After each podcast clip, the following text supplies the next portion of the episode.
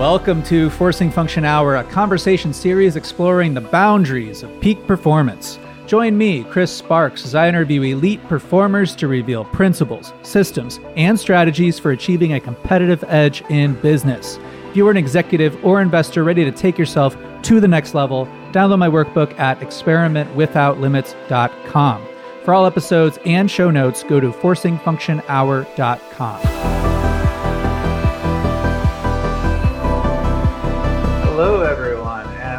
to Lunch Hour. This is the 12th edition of our conversation series exploring the boundaries of high performance. My name is Chris Sparks. I'm the founder of the Forcing Function, and I'm your host for today. Now, Khe is my co host for today and is someone who I admire a great deal. Uh, Khe escaped the finance world after 15 years to write and to start Rad Reads, community exploring our relationships with time, work, money, and ourselves.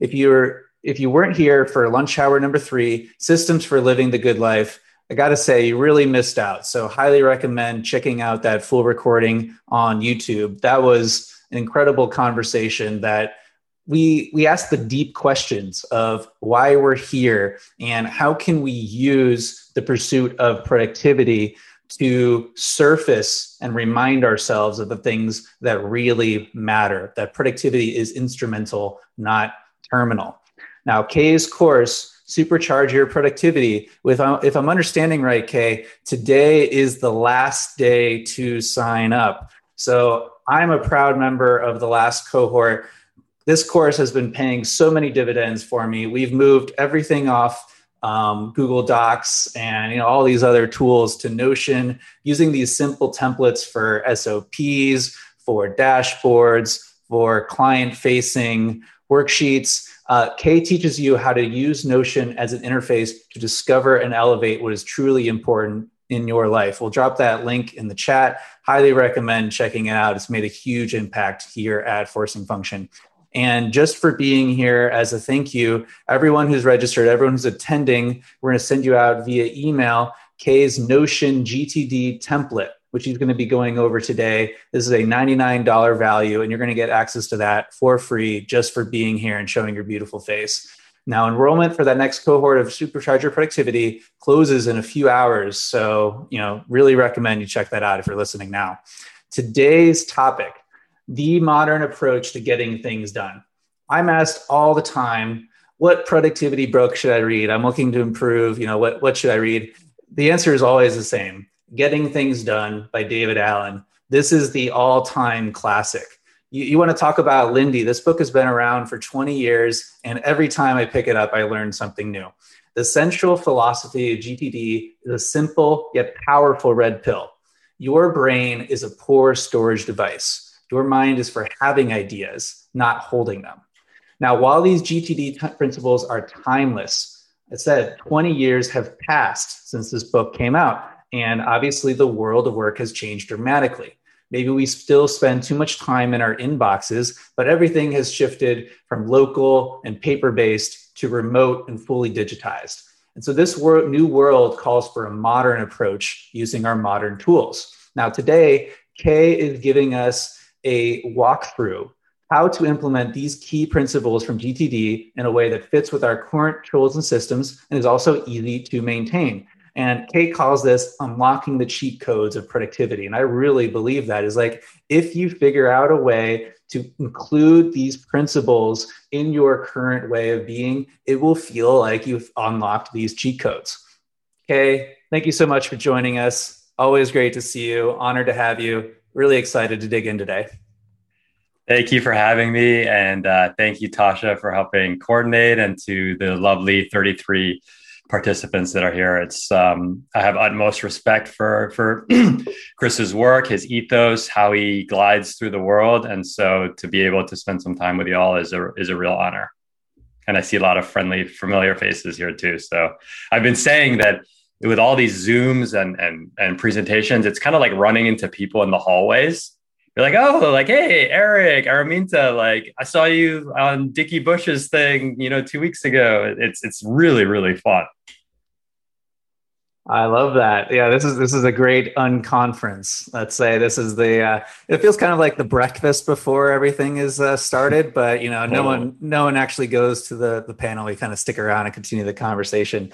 So let, let's let's kick things off for those who are less familiar with GTD or maybe less successful in implementing. You know, why is GTD so popular of all the systems? you know why is the why is gtd the one you chose to implement yourself yeah it's a it's a great question and it it takes me back to god you know i'm going to date myself i'm i'm 41 and a half my my half birthday is mlk day and in 2003 or 2004 i walked to a barnes and nobles and paid cash uh, for the hard copy uh, of the book and right away uh, as I read it, I was like, oh my God, this is not fair.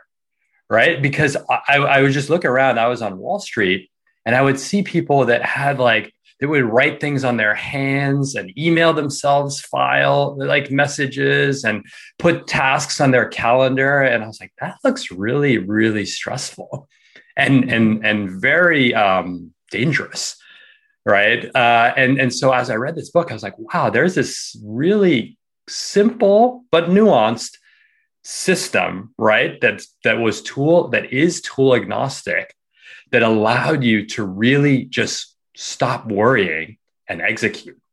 And then as as you got better with the system, then it was the right tasks would always find you at the right moment.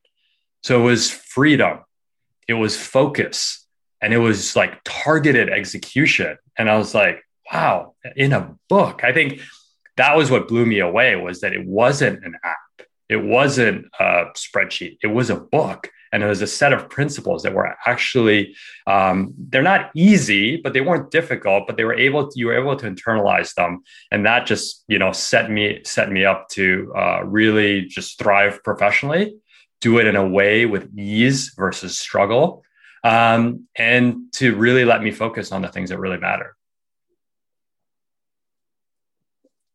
I love it. Should we uh, should we jump into the presentation? I, yeah, I know, uh, I, I, love being able to just kick back and, and learn today. This is cool. Let's do it. Let's do it. And so there's some natural breakpoints in this presentation. It's meant to be fun. It's meant to be rad.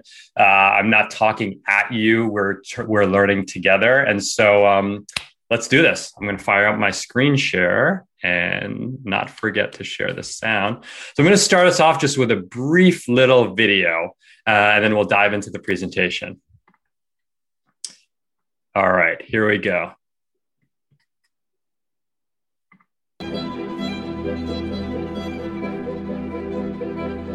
So you you will recall Beth Harmon, the chess prodigy, a little bit like Chris, the poker prodigy.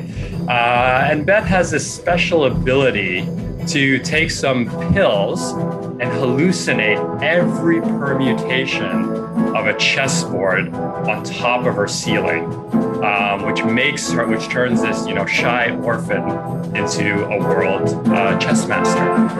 And so, what a great show! I'm gonna pause with Beth. Sorry, I'm gonna pause with Beth, and then I'm gonna jump into our presentation. All right. Now, so by the way, uh, I can't see the panels. So if, if there's any AV issues, just um, call me out on audio, Chris or Tasha. So what is you're Beth good. Harmon? You're good. We're not seeing the uh, the, the the slides though. If you've if oh, you're not seeing up. the slides. Yeah. Okay. I think my screen share ended. Hold on. Zoom. Ah, it ended my screen share. Okay. Well, you're good. How about now? Okay. All right. A modern approach to GTD. So the bad news is we are not Beth Harmon. We are not Chris Sparks with uh, you know the poker uh, skills. And um, if you think about the game of chess, after three moves, there's 121 million board permutations. We can't take a pill and remember all of those like Beth Harmon does. So what are what are us mere mortals meant to do? Because we do have a lot of stuff going on in our lives that we want to be able to remember and execute on and strategize on. So, first, I want to thank you all. Um, the reason why the company is called RAD is because, you know, according to the Teenage Mutant Ninja Turtles, to be rad is to be effortlessly cool. And every single one of you, including Chris and Tasha and the 34 uh, attendees, um, are effortlessly cool. So I'm just so honored to have you here. I'm the creator of radreads.co and our learning platform, the 10K Institute. And it's all about dr- designing your dream life on your own terms, something that GTD really enabled me to do. And I love teaching. I love these opportunities to share things that I'm passionate about with people whom I respect, with folks who are eager to learn. So there's just tons of um, events that we're always doing, learning events that we're always, always doing for free. And the tiny little one, tiny little sliver events that are paid, like our course that's coming up. So I wanted to share with you my GTD journey. So, graduated college in 2001 as a nerdy computer science major. Uh, stumbled uh, upon this book in 2003 when I was working on Wall Street. I then went out and required my analysts to read the book. I taught them how to use OmniFocus to implement it, and then went out to do lunch and learns like this with other heads of Wall Street groups to teach them how to use GTD. If you know me, once I find something that I'm into, I am the biggest evangelist of that uh, system or tool that helped me in 2009 become one of the youngest managing directors at BlackRock. And I do believe, you know, uh, because of the $10,000 work, the high leverage strategies of teaching my team how to use GTD, that was a contributor to that um, career path. And then those of you know my story, I walked away from it all um, with a couple of years, um, 18 months of savings and moved to the beach to surf and to run rad reads. So, like I say, I went from the boardroom to the beach. Um, my shoulder is hurting now. So, I haven't surfed in like six days, but I've surfed 400 days since we moved here two years ago. Um, so, today we're going to dive into GTD. We're going to use a tool agnostic example. That's what's so powerful about GTD. You could do it. David Allen talks about it using hanging files and pieces of paper. We can do the bang out no code Notion setup and everything in between. That's what's so cool about it. And as Chris said, um, we'll give you that access to that template at the end of the uh, in email. So David Allen's promise to us is mind like water. Fun fact of David Allen: he takes, I think, a handful of consulting clients a year, and the price is one hundred twenty-five thousand dollars. The first exercise he has you do is he gives you a blank piece of paper and he says, take every open loop in your head, every thought, idea, fragment, task, uh, note that is hanging in your head, and just write it down. So 125,000 grand, and the first couple hours are you just downloading your thoughts onto a piece of paper. Must be nice to be David Allen. So his promise to us is mind like water. But in my experience and in Chris's experience, when we work with executives and high performers, we see more like mind like fire, mind like spaghetti, or mind like restless anxiety that keeps you up tossing and turning, wondering what you need to do in, in your task list. And so, what's missing here, right? We are trying to do the Beth Harmon move without the pills. And GTD is the missing link. So, I call this, jokingly call this the RAD OS, the, um, the 10K flywheel and this is why Chris and I really bond uh, in, in our philosophies because we actually don't spend so much time on the tools themselves.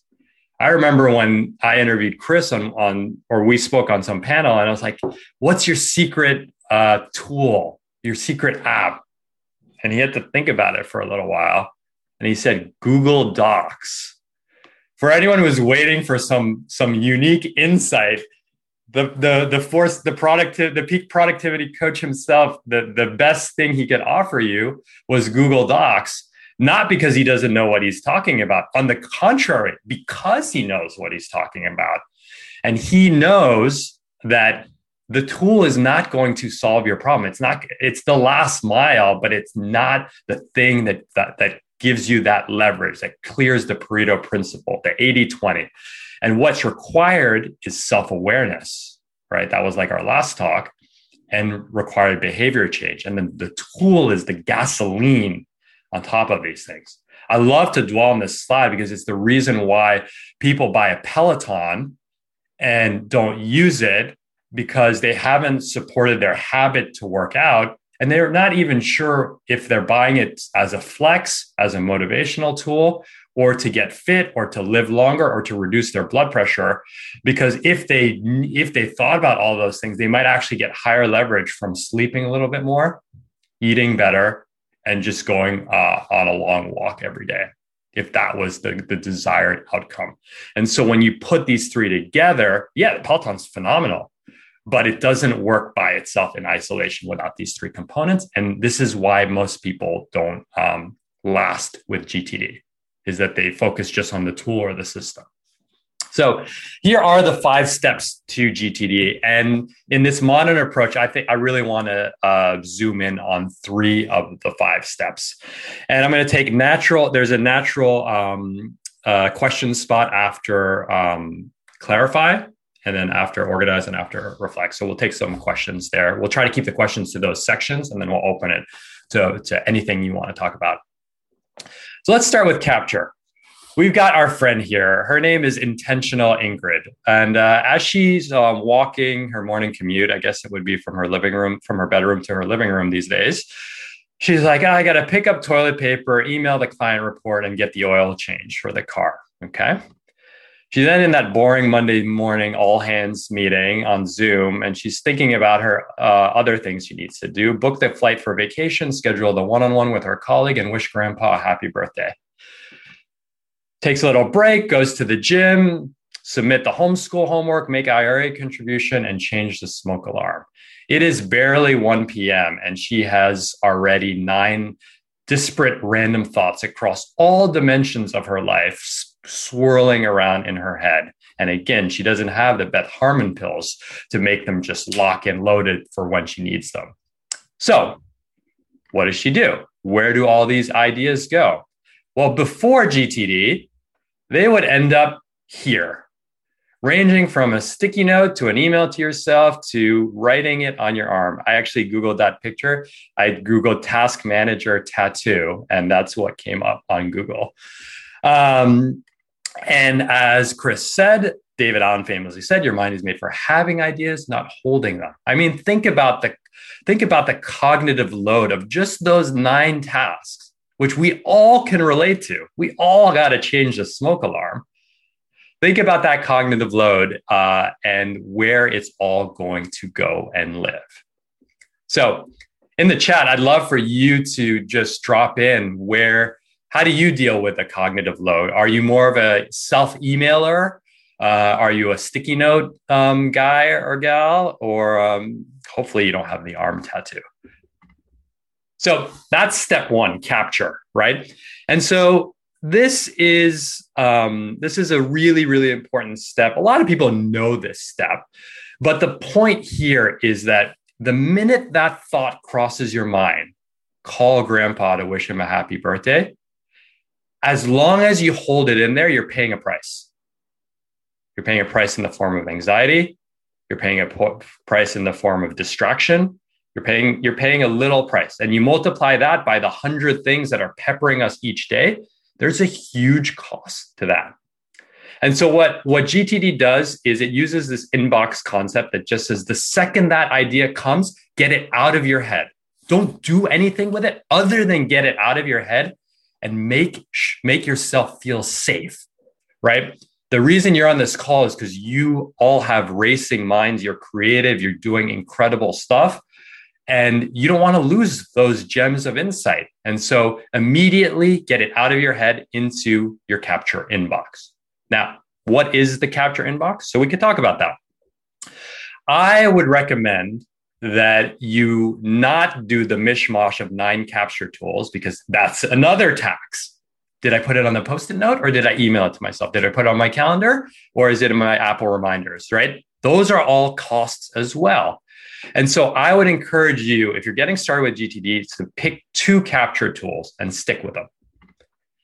One, and one will probably something be analog, and the other will pro- will be digital right? Digital you always have on you, but the fastest capture tool is a pen and a piece of paper.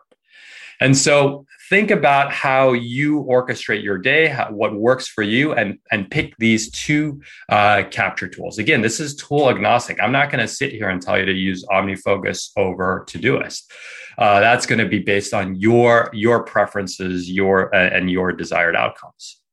And as a bonus, I would say if you want to do ninja stuff, uh, voice is an incredible, incredible capture tool, especially if, with all our wearables. Um, all day. Siri, remind me this. Siri, remind me this. Siri, remind me this. That that's my capture device. Is Siri through my watch. So let's look at it as a spreadsheet, right? Because I love how this is tool agnostic. These were Ingrid's nine tasks, and she just as she's capturing them, she's just dropping them into uh, into this spreadsheet. Maybe she has it tabbed as a favorite on her browser. It's her homepage. And it's that simple, right? It's not some crazy Notion banged up setup. It's a freaking spreadsheet. So she's capturing it as a spreadsheet. And this leads to a very natural question, which is where people start to get screwed up with GTD. And this is where the modern approach to GTD comes in. Because when David Allen wrote GTD, we didn't get Twitter didn't exist, the iPhone didn't exist, um, BlackBerry probably didn't even exist in 2003 it, it, ubiquitously.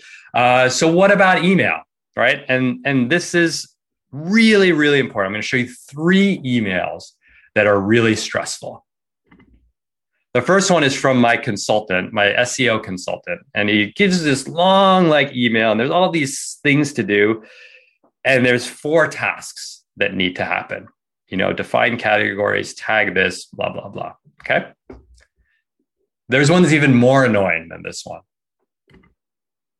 It's from my accountant. I need this pay stub, this, that, this estimated income, this brokerage file. Did you sell any X? These are not emails. They are tasks delivered in the vessel of email. And so what you would do here is how many of you use tasks? I mean, drop it into tasks. How many of you use email as a form of task management? It might not be your only form management, but you would probably have this projection email just hanging in there for nine days until you finally had the time to gather that pay stub and scan this stupid 1099 form that's, you know, somewhere in your house. Those are not emails, those are tasks. So, in the spirit of capture, what you would do is immediately take these tasks into your capture inbox and archive the email. That is a critical step that most people fail to do on GTD, and they immediately get tripped up. I'm going to show you one more email. This is the worst. It's the best and the worst, the best of times, the worst of times. Hey, I'm going to Bali once they lift COVID. You went. Where should I stay? What should I eat? What should I do? I would call this the email from Jim. I love this email because I want to support Jim and I love Bali and I have tons of thoughts on Bali. But I hate Jim because he sent me a five second email that costs me 20 minutes of work. The asymmetry of that is gnarly. Um, this is not an email. This is a task. By the way, it's a very low priority task that you could spend weeks uh, working on delaying to respond to. But if you leave it in your email every single day, it's like, hi, I'm annoying. You can't let go of me. I'm fucking with your head right now. And you start to actually resent Jim for, for nothing. He didn't do anything wrong. Uh, but because that process, you're holding that email, that cognitive load, you start to resent Jim. What a shame. What a travesty. Jim is your Jim is your homie. And so this is one of the behavior change. You have to extract tasks out of your email, out of your Slack, because the whole point is to lessen the cognitive load. So that is the capture step. I'm going to fly through the clarify step because it's it's a little bit um, it's pretty obvious. But the clarify step is basically um, at the end of the day. This is the next behavior change. So you're capturing throughout the day. At the end of the day, you need to basically clean out your inbox. You need to get to task inbox zero. So we made a trade off, right? The trade off was we would just dump these things in a holding pattern to stop stressing about them. But at some at some point you have to pay the piper, And so you pay the piper at the end of the day by organizing your inbox. A lot of people don't like this because it does add another step to the process, but it is worth it. I promise you, it is worth it, or else you got these hanging chads like call grandpa and reply to Jim throughout your life. So here's her task list. I added a few more. There's Jim, number 17. And again, we're all in Excel and Sheets. So you triage, you process what you've captured, you define the task, and you identify if it's still relevant. We try to be precise, start tasks with verbs, not mom or taxes, but call mom or look up this document for my taxes or read this. And try to aim uh, for a 25 minute maximum tax length, again, kind of uh, anchored to a Pomodoro. So here's how we triage your tasks. You'll either de- delete them, you'll defer most of them. And we'll talk about this two minute rule, another thing that trips people up in GTD. Uh, you either defer them or you delegate them if you have a, a, a series of team, a team. So is it still relevant, right? Ingrid probably just remembered to call grandpa, pick up toilet paper on her walk home. And so she just crosses them out. Nothing else, nothing left to do. It was just a holding pattern and it worked. Two minute rule. As she's going through these, like, is there anything I can do that takes two minutes? Email client report, schedule one on one. Does that? No, no need to like process those, crosses those out. Delegate, assigned to VA, crosses that out. And is the task well specified, right? So book vacation flight is actually takes longer than 25 minutes. So she would split that into two uh, tasks. Same with send 2020 tax projections. That's way more than 25 minutes. So she would split that out into two tasks as well. And so that is the end of the clarify stage where you have a well specified set of tasks that are still relevant and they then need to go to their final home, their, their, their landing destination. So, natural breakpoint. Chris, Tasha, um, any questions, uh, any remarks? Sure, I'll, I'll hop in and uh, everyone's welcome to ask questions via the Q and A feature. So you know, go ahead and do so. Um, you know, we're, we're talking about relevance and tasks being specified. Um, I, I, would I would love even if it's just uh, you know what comes to mind from the top of your head. You know, how, how will you know if a task is relevant? How will you know if it's specific enough to be actionable? Do you have any rules of thumb that you like? Mm. Well, uh, relevant. So um, let me start with well specified. Well specified um, is always using a verb because there's an action to to center you. Look up, read, call, content, think about. Um, that would be the the first one. the The second is to um, to have some kind of um, time limit, right? Like not have these open ended Parkinson's law uh, type tasks. So, you know, instead of, of something like work on marketing presentation, right? That's so nebulous. It could be uh, create outline for presentation or write section one of marketing presentation.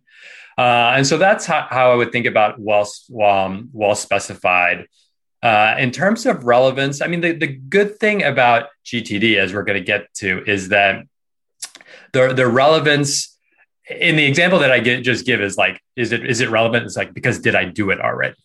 Uh, you know, have I done it yet? I think the cool thing about GTD is that even if something is like a bucket list item, like you might have just spurred a random thought, you know, seeing you reminded me that you use Google uh, search for OCR. Um, like Google search searches your handwritten notes. So that just prompted a thought in me that said, you know, think about if uh, think about a process for scanning my notes, like my paper notes, right? You rem- you prompted that reminder, so I might drop that into my capture inbox. Is it relevant? Not really, in the sense that like I may never actually want to do that, but it is it does fall into that category of like i don't want to not think about it right? And so I think you have a, to answer your question specifically, you have a lot of leeway on relevance in GTD because you don't need to do the thing, and you definitely don't need to do it in the moment, and you might never need to do it, uh, but you still know that it's available to you.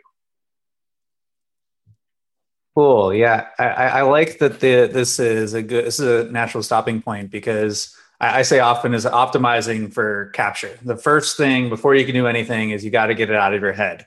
And you know, ideally, like you said, it's only two places, probably one digital, one analog.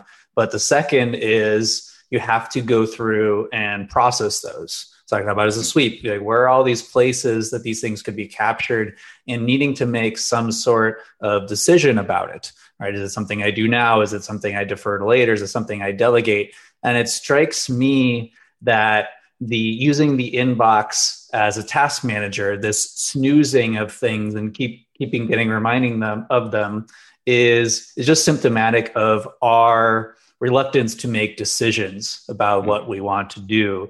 Um, is, is that in line with, with your observations? Yeah, it's, I think it's even more, um, it, it, it's even more uh, animalistic, if that's the word, meaning that it's not even making the decision, but it's other people making the decision for us. Right. Uh, like if you run your task out of email, that means that your pri- your day is defined by other people's priorities full stop. Uh, so I think that the this like it's kind of a speed bump, right? Where it kind of slows things down, and then you can you stop being reactive, right? The number one reason why people come to me for coaching or for my course is like I live my life in react mode. And the reason why is because we're just bombarded with inputs like Jim's email, and our brains are not like if you see Jim's email every day, you know it's worthless to, in terms of like advancing your life dreams, but it still stresses you out every time you see it. And so you're going to say, you know, productivity is a form of escapism, it's a form of, of, of pain management. You're going to say, I'm so sick of the stress of Jim's email nagging me, needling me every freaking morning. I'm going to just respond to it on a Monday morning just because you're frustrated when really what you should have been doing is mapping out the week's game plan for your direct reports. Fuck Jim in that moment. In that moment, not for life, just in that moment. And GTD gives you the apparatus to make those decisions, to honor Jim while reminding yourself that managing your direct reports is infinitely more important. Oh man, I, I love that so much. Uh, I mean, two things I just want to to underline.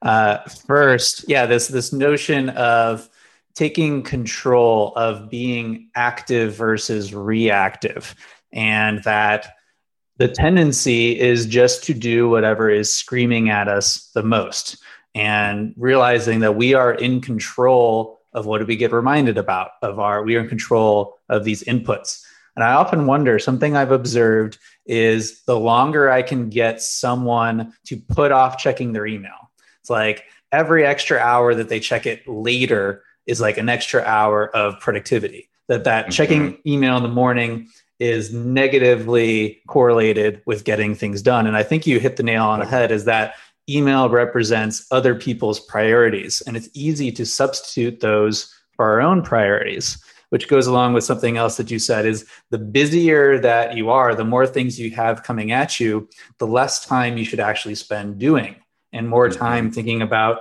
what should be done. That that becomes higher leverage the more things that are on your menu of options. Absolutely. So well said. And I really encourage all of you. Um, people push back on this idea, but I so I um, I don't have email on my phone. Um, but I think that's a little aggressive because I work, I'm my own boss. But I encourage every single one of you to close your email windows and your chat and your Slack windows and to do work. And the first thing people always say is like, I can't do that. My boss is, you know, going to email me and going to expect this or that. And what I always say is like, think about a time in your work where you were physically unable to check your phone. You could have been giving a presentation. You could have been in some really important meeting where it would be rude to even have it, you know, you know, guns drawn on the desk type situation. You just you had to keep your email in in, your uh, in your pocket. How long was that meeting? Thirty minutes, an hour, two hours. You went to the dentist in the middle of the day. Did you get in trouble for being out of not responding for an hour?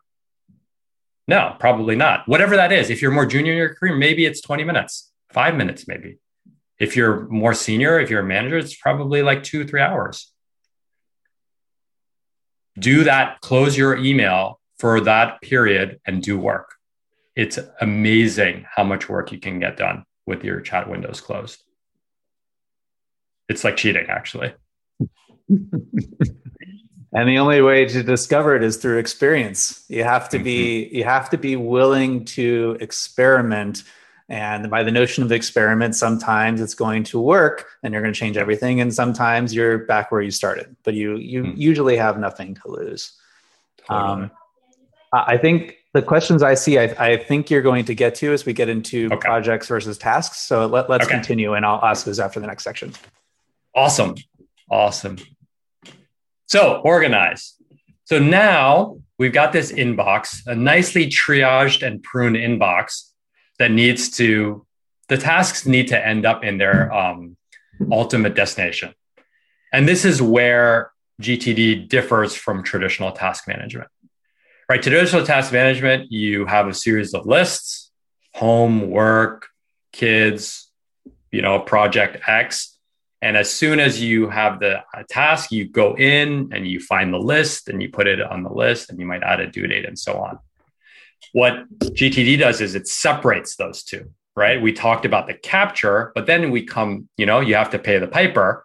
You're you for that mind space that you freed up, you have to do a little bit of delayed work to put the tasks in the right list and assign the right metadata to them. So let's see what that looks like, right? So you have this uh, list of tasks again in a Google Sheet. And then we have two sets of concepts there are areas and projects. And um, areas is a Tiago terminology, areas of responsibility. Um, some people call it horizons of focus. I've been think I've been calling them domains uh, in, in, my course. Um, Austin August Bradley calls them um, pillars, I believe. Uh, but but let's talk about the difference between these two because um, again, this is completely tool agnostic. It is around the self awareness piece, which is how do you define your project list or the the groupings of tasks. So, projects and areas. You'll have two types of lists. Projects have a deliverable and a due date and areas have an ongoing and minimum standard. So a project might be launch my Notion course, and an area, what has an ongoing and minimum standard is um, take care of my health. Right? There's no end date to taking care of my health, but there are a lot of tasks that are related to that, be it scheduling a physical, buying multivitamins, or completely altering my sleep schedule. So that is the starting point. Again, this is a specification question, right? It's nothing to do with tools. Uh, and so, are your project and areas lists well specified? So, the first, if you're new to this all, the first would be to actually cleave off things that end and things that don't end. And the things that don't end are quite familiar to us, right? Our relationships, our health, our money, um, our skills, things we're trying, like self improvement, things that we're trying to better ourselves in. So let's give two little example projects. What am I working on? Remember, due date and deliverable. Plan summer vacation. What is the due date? The due date is the moment you step into the Uber to get you to the airport. Right? What is the deliverable? A series of flights, car rentals, hotel rentals, dinner reservations, packed bags, et cetera, et cetera, et cetera train for a 10K, right? Deliverable is run the race. Due date is the day of the race. Once it's done, it's over. You actually delete the project or you archive the project. So those are projects, and that's the way most of us think about lists. Um, then there's areas about of responsibility. What always matters? What requires this maintenance of a standard? So we talked about health, finances. Um, those are some obvious ones. But here's another one, right? Key relationships. I would encourage you to have a list for all of your key relationships, your life partners, your kids. Maybe you can aggregate your kids in one, you know, into one list, your direct reports, your boss, right? Because again, they are going to have tasks that are assigned to them, right? With my kid, with with my on my kid's list, like she wants to learn French and she wants to go rock climbing once the gyms reopen in LA, right? So those are tasks. Um, and they go under the list kids. And that list kids never ends because I will always have some standard of responsibility towards my kids. And then there's things like things that you own, like your home, your car. Maybe you could group them together, but home, you know, being an obvious one, changing the fire alarm, um, fixing the roof, uh, up, updating my contract with waste management, you know, getting a compost set up, right? These are all tasks that are related to my home. And again, my home will never be something I don't need to maintain. So that's the first bifurcation. And so once you've specified these projects and these areas, then what you do is you clear your inbox by moving tasks out of your inbox and assigning them to an area, a specific area or a specific project. Right. Again, this is the differentiated step between traditional task management, where it would go straight to um, the the ending destination, which is just time consuming. And when your mind's rattling at the gym, you don't have the time to say, okay, download the K1 goes to the project on taxes. You just like get it out and let me keep working out. And then there's this concept, a little bit more inside baseball, but it's kind of like a catch-all, single action. They're kind of like one-off things that don't fit neatly into any of these, but don't overuse that list because it's very tempting.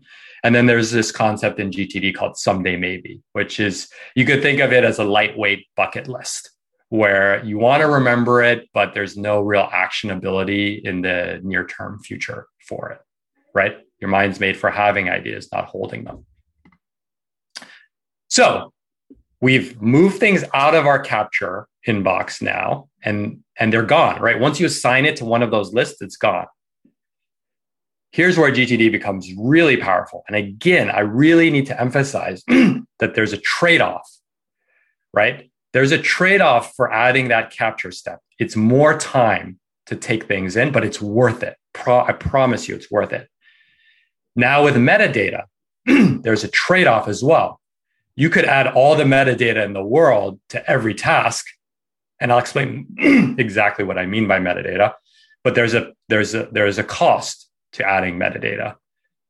And but there's a benefit from adding the metadata because the more metadata you add, the more possibility you have for the right task to resurface at the right moment. And I'll, I'll explain that with some very, very specific examples. The first obvious piece of metadata is due dates. Um, and here, GTD, and I feel very strongly about this as well, is very strict policy no fake due dates. Fake due dates do not work. What do I mean by fake due date? Is um, let's say that you want to book the French lessons for your daughter, you like assign it for two weeks from today. You use a fake due date as a forcing function, no pun intended, to do something it they don't work. Our brains are way too clever for that shit. It can immediately spot fake due date. Real due date, pay your rent, pay your mortgage, file your taxes. Real due dates, um, submit that RFP. There's a, a significant penalty for not doing the thing by the date. Real due date required. Only time. So you're going to see, I probably have like hundreds of tasks. I think 5% have due dates, DUE dates.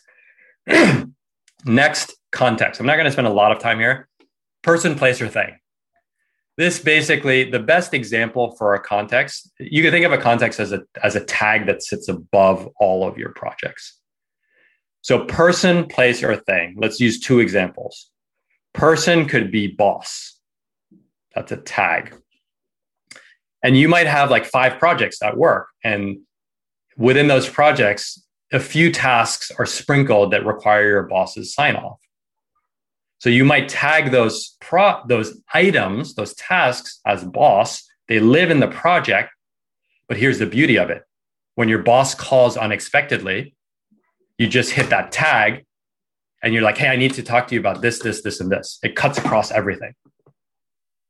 Another great example of context phone, person, place, or thing.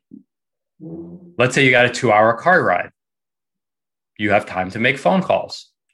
So you might call grandpa for a happy birthday, call your accountant, uh, and call Chris to plan the next lunch and learn.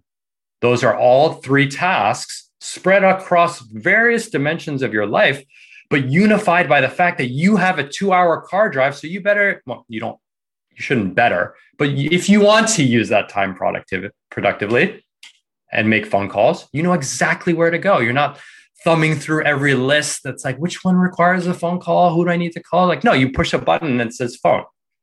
So those are contexts. That's a very GTD specific thing, but most task managers, Todoist has a great tagging feature. It's just a tag, right? It's using the tag appropriately.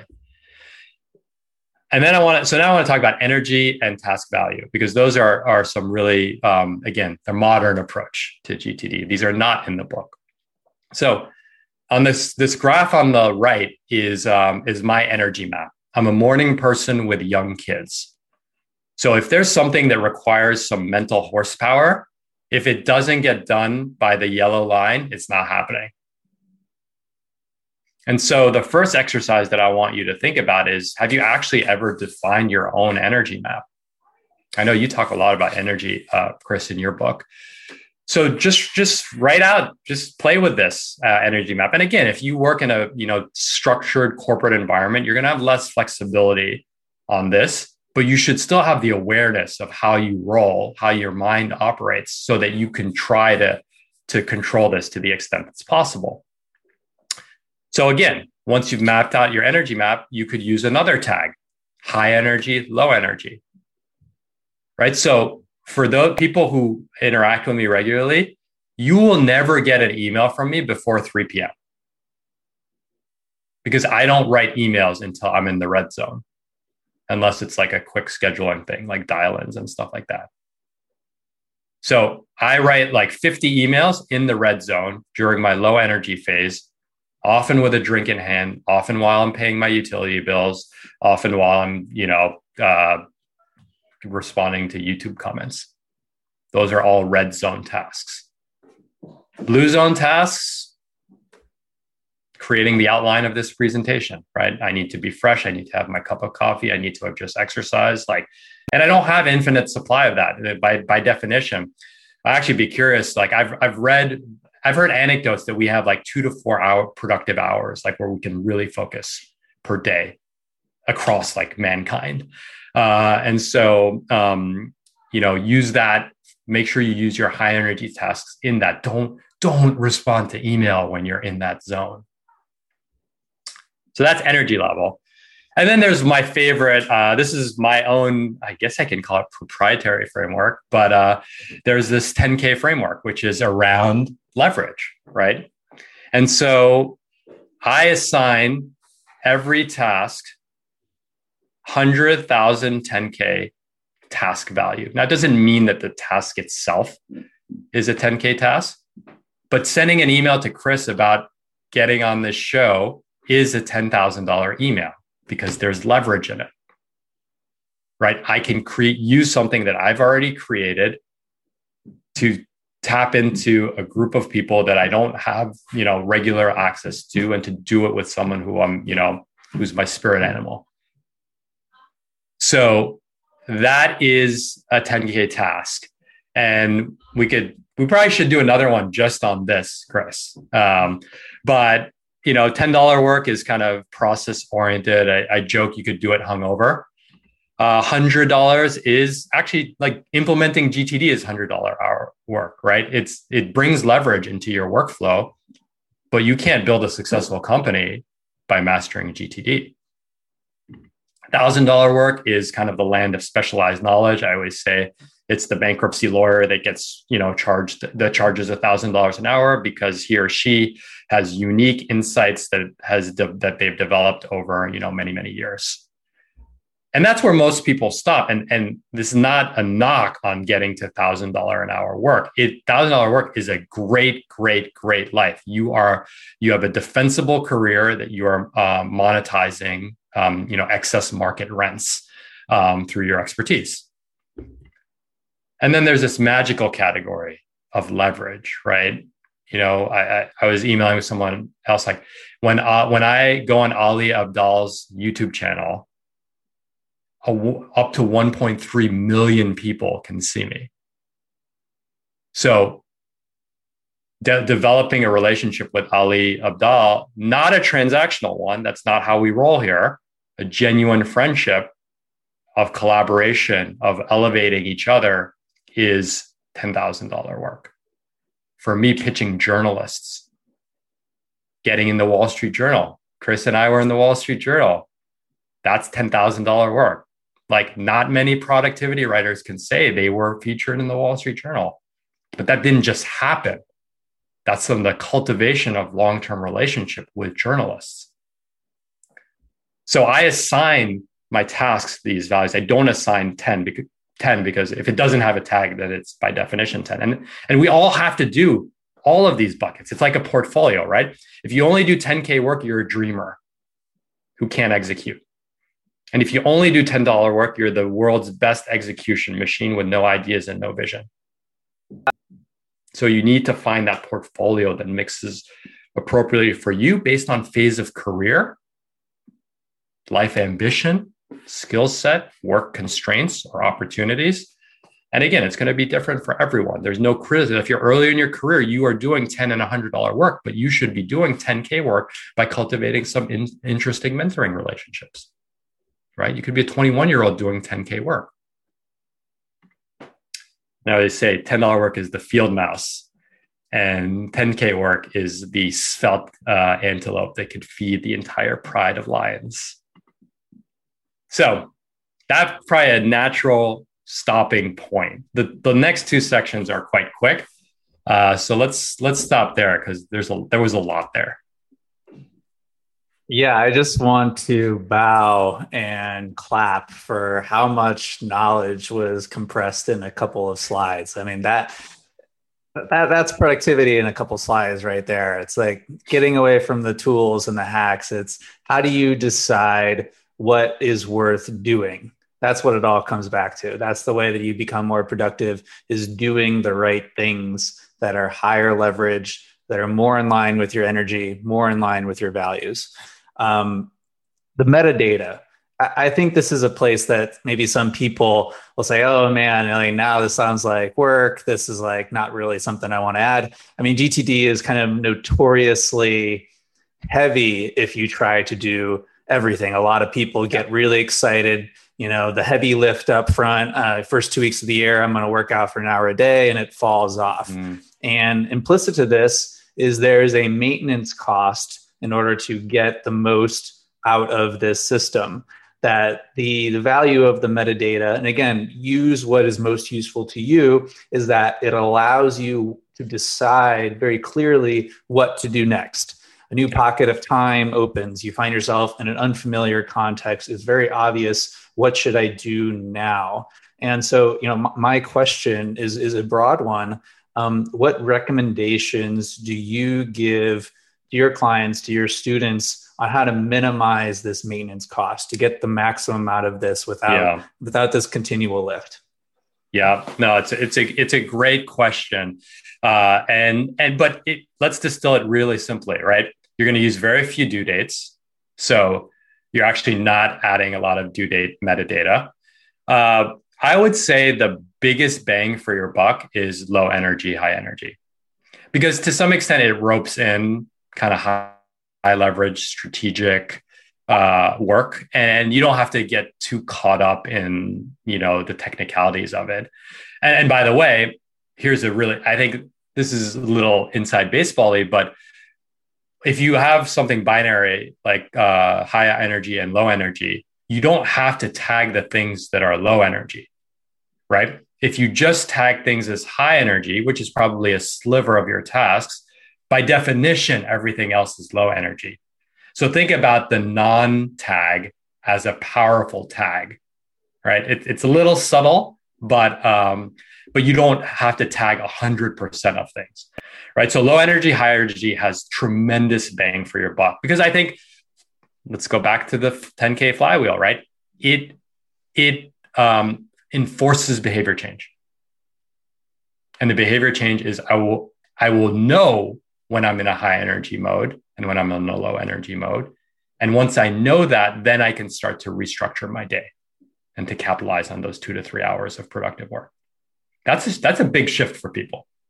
Um, and Tasha, if you could drop in, there's a book called The Power of Full Engagement by Tony Schwartz. Um, that's a great, great, uh, very unheralded book that, that really exposed me to this very simple idea that very, very few people talk about.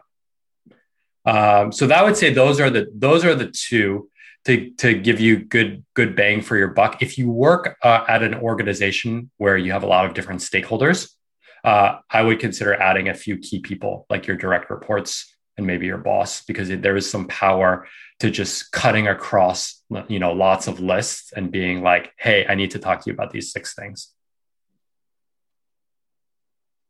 the, the thing that i love and thank you Khe the thing i love about this 10k framework of yours is once you internalize this red pill of I could spend a few minutes working today if I'm doing the right thing and get more done in terms of expected value than a day that I just totally redline and work for 12 hours. And and so I, I think it's just so important that it's worth um, worth thinking about a little bit more. How does someone go and identify what is that 10k work for them? How do yeah. how do they choose? Yep. Yep.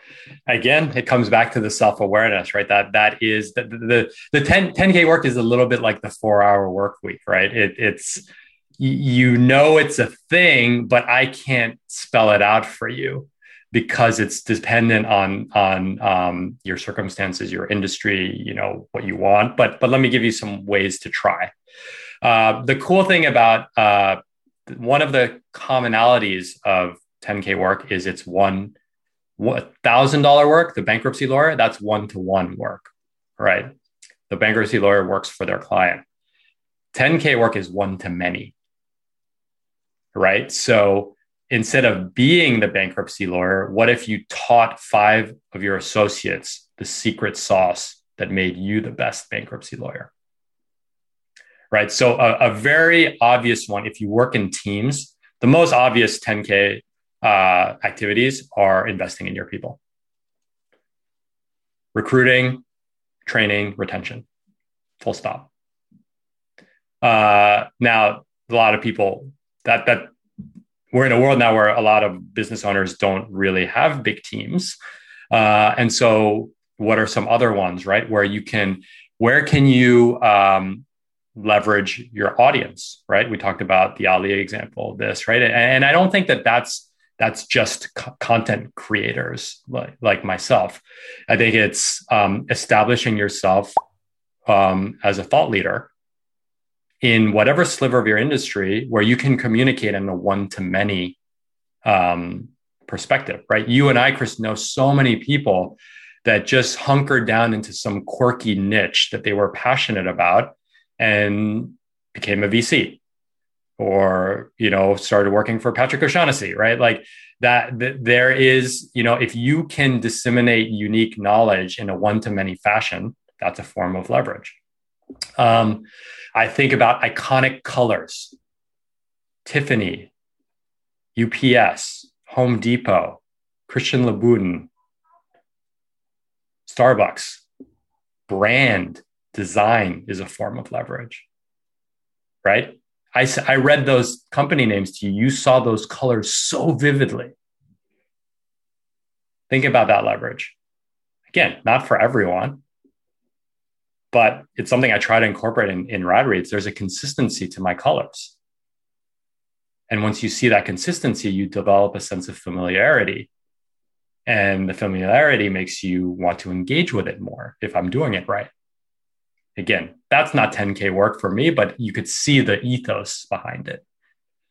Uh, press, one to many, interviews, journalists, huge, huge um, 10K, lever- uh, 10K leverage. Uh, products, uh, Naval has a definition products that have a zero cost of replication, ebooks, my online course, for example, the, the marginal cost for me to run, it's not zero for me to run an additional person, but 100 to 200 students is not uh, double the resources. The resource increases probably 10%. Those are some great examples. Thanks. And yeah, if there's one thing to take away from today, it's knowing it's that self awareness, being able to recognize these opportunities when they emerge and having the confidence to prioritize them. Um, I think I think one more question before we we move on to reflection. Uh, this one comes from Michael Lipsky. So, what's up, Michael? He, former former peer from the the hedge fund industry. Um, we reconnected through the world of productivity about a year ago, and we did a lot of business together. Uh, six six or seven eight years ago. It's just funny again, oh, running man. running into people in the hallways.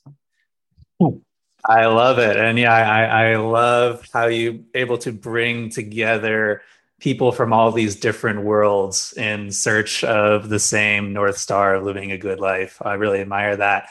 Um, my, Michael's question is about areas and projects, and essentially is like, when do you create a new project? You have mm. these tasks that come up. Some of them could be grouped together, but you know, a project adds a weight to it. Yeah. And there's there's a you have to you have to process it. You have to add it into your planner. Um, do you have a threshold for when something reaches project status?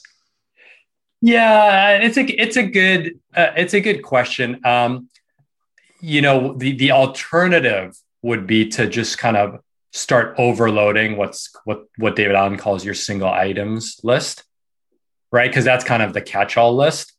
And so you never want the single actions list to become a source of I mean the whole point of this is to reduce cognitive load.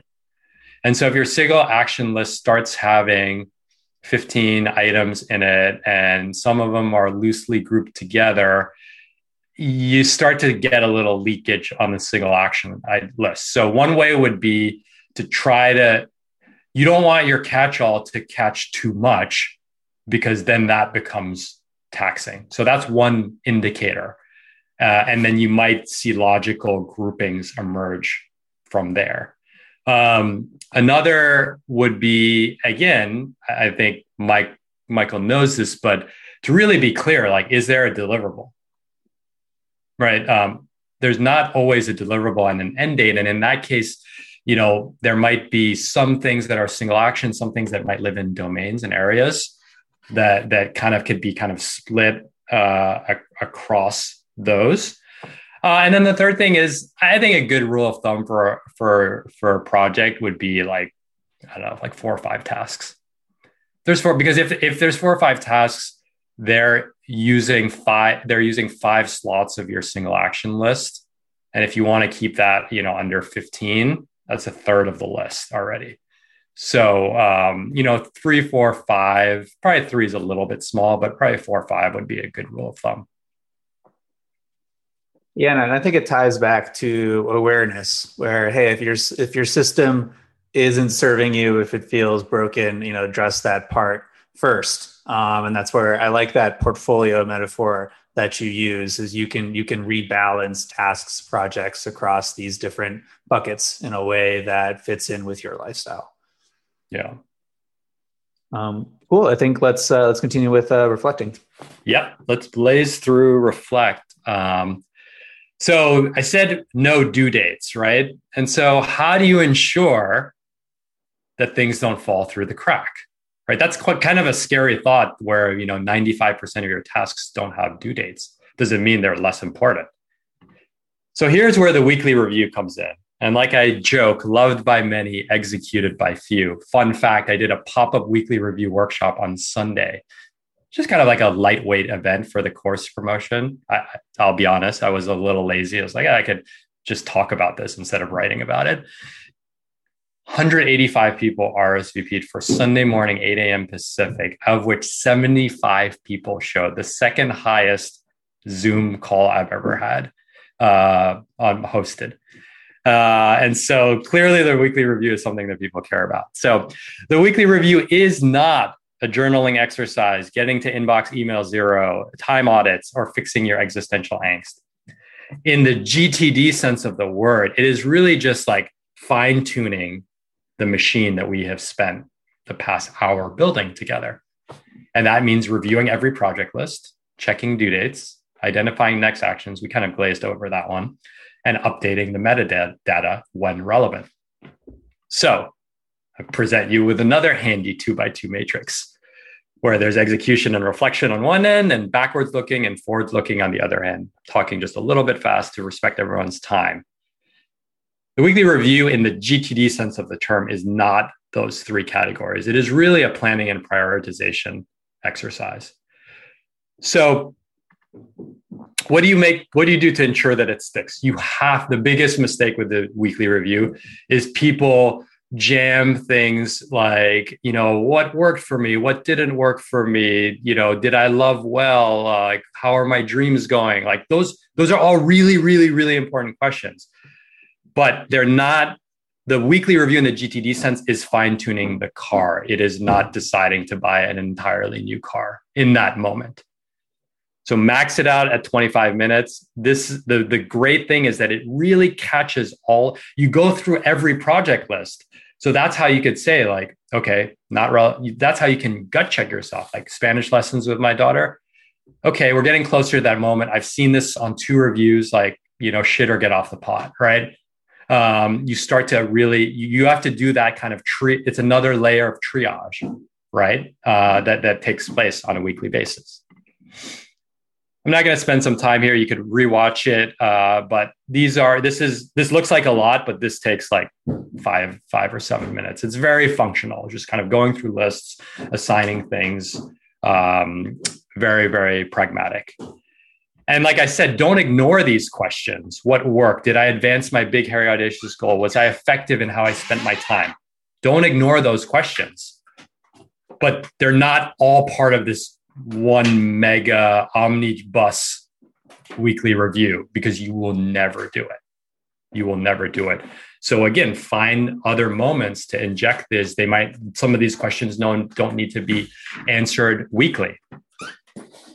Um, so we'll do engage really quickly, but basically the way engage works is that you have a bunch of different tags now, and you can create all these different views you could create your low energy view. You can you could do your call list. You could look at the next action to advance every tag. Again it's going to depend on what system you use. Some gtd dedicated systems omnifocus things really lend themselves to this because the language is already codified in the software. And others are uh, you might require a little bit more uh, manual labor uh, in kind of looking through your lists and being like this is the next action or these are my low energy tasks so that's, and we got one last step. So if you are new to all this, follow the turtle. Commit to two capture inboxes, use some simple lists, do that inbox clearing, and do a weekly review of your lists. If you're on the rocket ship, you're familiar with a lot of this, but you're still struggling to implement, consider migrating to a dedicated app. Um, add some more context, energy 10K, um, create more filters, incorporate voice capture. And again, if I go back to the flywheel, right? Here's the tool. Here's the behavior change. And here's the self awareness, specification of pros- projects and, er- and areas. So, lastly, this is where people get stuck. They fail. If you don't clear out your inbox, the whole system immediately breaks down because then you have to manage your inbox and your different tax lists. Infrequent reviews, we talked about that. GTD bankruptcy, I think because capture is so easy, you could just add, add, add, add, add. Like part of the review is triaging, right? it turns out my daughter doesn't want to learn Spanish lessons. Like, why has this lingered on for five weeks? It's not. It's not a thing. Let's just cut it. Maybe we'll come back later. Capture overload. We have a lot of capture device, podcast capture, YouTube capture, um, Slack message capture. Not an easy one to fix. I mean, that is definitely a mo- uh, some some symbiotic of our times. Um, and again, this is not a personal man- knowledge management system, right? When you're co- collecting a list of restaurants you want to go to, that's not that wouldn't stay. It would temporarily come into GTD, but it would it's eventually more of a resource. And there is a blurry line between what's a resource and what's a task. And I think that you know you can skew too much and have like a hundred book reading list in your GTD task manager. Like that's not the point of GTD. But again, that line becomes blurry. So, with that, I thank you all. Um, if you want to uh, dig in deeper, um, that middle bullet point is needs to be updated. But this, what we did today, is like one ninth of the course. So imagine this for eight live sessions, building it in real time with a staff of 10 people to support you office hours, Notion templates, and an incredible community. I think we have 114 students that are already um, um, going through chatting in the Slack community. So we would love to have you all. And I will stop my screen share. Welcome back, man. That was uh, that was awesome. That was awesome. Thank you. Uh, I can't wait to dig into uh, into the full course. And yeah, I like that there it can meet you where you are. Uh, I, I would looking at your turtle versus rocket ship. I'm probably much more in the turtle camp. Uh, I'm always thinking about 80 20, and I think that there's so much value if you can stay consistent with those basic principles. You don't need to implement it all. And I think the approach with any system is, you know, what is working the most for me? Can I double down on that? Can I dig deeper? And what are the things that are not useful? Can I strip those away so I can stay consistent? So I'm investing um, less time but getting more output. And so that that's what I love about this principles based approach is it meets you where you are. It's very adaptable. Yeah. And tool agnostic, right? Like you don't get get stuck in in in the system right it's actually that's why i love i'm so passionate about this is because you realize that it's you know we just jump into these tools like notion and and we're like my tasks aren't happening or i'm stressed out. It's like no let's let's zoom out and and really think about what's fundamentally happening at every level. Where do we need those questions right? The quality of your life is measured by the quality of your questions. Uh, and and and then then use the tool as the jet fuel not start with the tool. I mean that's the that's the mistake with all this. We start with the tool um, and really we should be starting with the questions. Do you have time? I have a couple couple more questions from yeah, the q&a yeah. So these these are a little more like tactical, but I think things that um, are, are very worth covering because they seem like common pitfalls that I've seen. Yeah. Um, so this question comes from Whitney. Uh, I find things get very chaotic in my inbox of tasks, but as soon as I put things in appropriate categories, the tasks have a tendency to get lost. Um, I feel like I need to prioritize tasks within their categories or projects, but then the tasks are spread out. Um, do you have any any recommendations or mm. advice for how to surface these next actions? Yeah. It's a great it's a great question, Whitney. Um, I would say that a few th- uh, uh, there's a few approaches. One, I, I don't think this is the answer that you're looking for, but one of it is like that's the well, that's where the weekly review does come in because it provides the setup for the un- upcoming week and just the gut check of like okay did i did i move the ball forward on on this this this this has been here for a while so that's one one element but the other way is what i would i mean there I like the prioritization. David Allen's actually against prioritization, so we we defer, we disagree on that component. Um, we've never met, but we can disagree in my head. Uh, but he, um, but but what that's why I like the whether you do high energy or whether you do 10k on if you do your weekly review on Sunday or over the weekend, just map out five like on monday i'll do this high leverage task. On tuesday i'll do this. So just like there's a there's a little just like designing your week right? Which is again the tool can help you a little bit to kind of get all the right tasks in the right places. But at the end of the day right if you have two to three good productive hours a day you could probably do it from a piece of paper and memory of like what needs to happen. Making that happen is much more challenging right? That's where the behavior change the willpower fighting the distraction fighting jim's email like that's where all those fires come in. But i would say if you just lightly map out your week look the $10 and the $100 tasks will find you during the week. So fuck those. They'll, they'll find you. The 10k task is not going to find you. You have to find it and you have to make it a priority, whether it's by eating that frog, defending that time zone violently, uh, and then executing on it and keeping yourself accountable um, that, that you did it. Again, behavior change. Yeah, that that was. Uh, I, I just wanted to underline. This is something that I have seen is that the most important thing we could be doing is not something that anyone else is asking for us for. It completely lives in our head. It's completely optional. No one will know if we do it.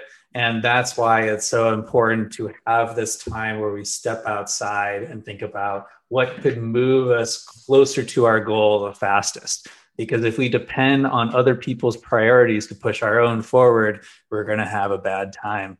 Um, this question comes from Farzana.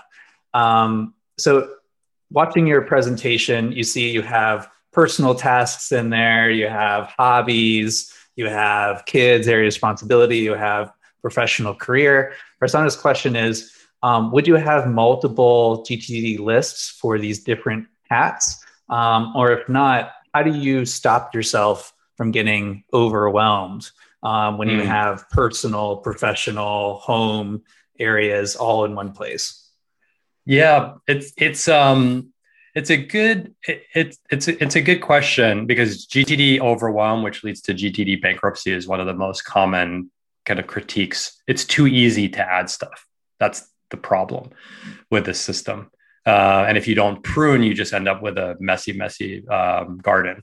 So I would say that the the good thing, um, I believe it's Farzan, the good thing about this is that once a task is out of your inbox and into a project list, you don't ever really see it unless you go look for it. Right. And so, what do I mean by that? Right. Let's say that you have a series of things that you want to accomplish related to a new product launch. You would see them by either going to the new product launch project or on your weekly review when you review the new product launch list, or when you create filters, right? And so this is where the tool starts to, to this is where the tool adds jet fuel because the, the, the, the right tool can then say, okay, I'm in work mode. Show me all work tasks that have an upcoming due date, a real one, or that require high energy uh, or that are 10K. And so that might be the list that you start every workday with. On Saturday morning, you might say, you know, I want to get some stuff done across the house. You could have a, uh, you could just pull up your your um, home areas, right? Same similar example of the call list, right? Like end of the you might be in, in your red zone your job might be to make phone calls when you're low energy. So you again pull up that perspective that tag that says only show me all the phone calls i need to make. And it can be more specific. Only show me all the phone calls i need to make that live in a project that's related to my work. And again, that's going to depend, you know, most to most like true task manager like you can do that to an extent with Todoist. You can definitely do it with Things Three and OmniFocus, some some of the more built out, and you could build the mechanism itself in Notion. You know, you could build any of that customization. So again, it's really then going to depend on your level of like how much do you want to build or how much do you want turnkey off the shelf. But I, I always, even though I teach a system in Notion, I always say that for most people, like Todoist is a fantastic. It's simple, it works, it's fast, it's cheap, uh, it's well designed. Like you could you could clear the 80-20 with ample room to spare um, on anything we talked about today using Todoist. Flat last question. Uh, yes. Hey, our last lunch hour conversation, uh, Systems for Living the Good Life, something you said has really, really stuck with me. And selfishly, I want to ask it again in this GTD context. So you said that your definition of wealth was to never be rushed, to always feel like you have an abundance of time, that you can be intentional about what you do, that you're not stressed, you're not creating deadlines for the sake of creating deadlines, that this was something your your continual north star. And so we talked a, lot, a little bit at the outset about getting away from reactivity. You have your 10K framework, recognizing the few things that actually do matter and prioritizing those.